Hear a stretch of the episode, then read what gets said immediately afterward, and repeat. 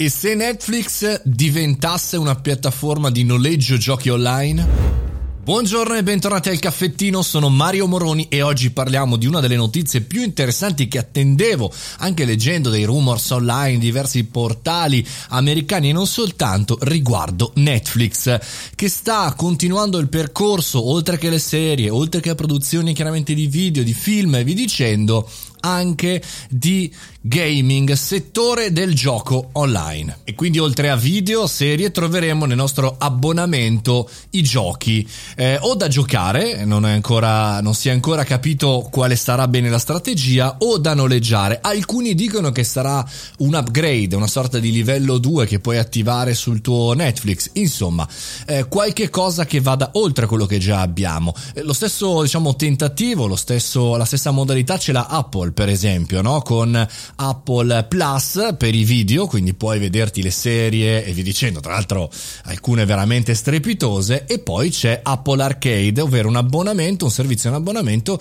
in cui tu ti abboni e puoi giocare a quello che vuoi. Io ho qualche perplessità, se volete la mia opinione, innanzitutto per i tempi, perché se ci pensate anche la stessa Netflix ha fatto fatica a partire con lo streaming online. E per quanto la tecnologia potesse in qualche maniera essere già presente da diversi anni, c'è stato bisogno di un upgrade del, diciamo così, dei dispositivi eh, e anche di produzioni che potessero convincere le persone a togliere Sky, togliere la televisione generalista, cambiare modello modello, no? E poi chiaramente in questo caso la pandemia. Dall'altra parte il gaming invece è un mercato molto competitivo, è molto difficile perché, non so, se avete la PlayStation c'è già eh, appunto la PS eh, Plus, mettiamola così, Xbox uguale, Apple è già dentro questo mercato, insomma è un bel casino. Cioè, se nel mondo della produzione di video ci sono tutti, oggi, eh, insomma, nel gaming ci entri da novello, da novellino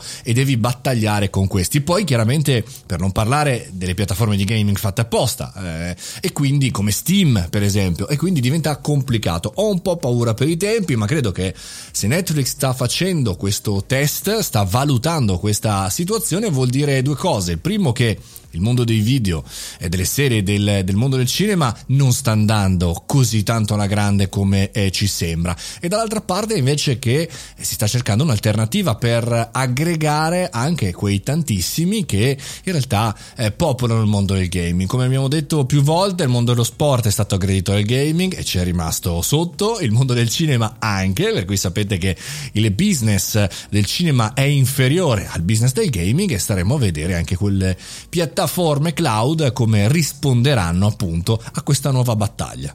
In conclusione c'è anche da ricordare che il nostro paese non brilla per infrastrutture, non so se vi ricordate da Zone, l'inizio del percorso eh, dello sport da vedere in diretta. Insomma, staremo a vedere se magari il 5G farà la fortuna di Netflix.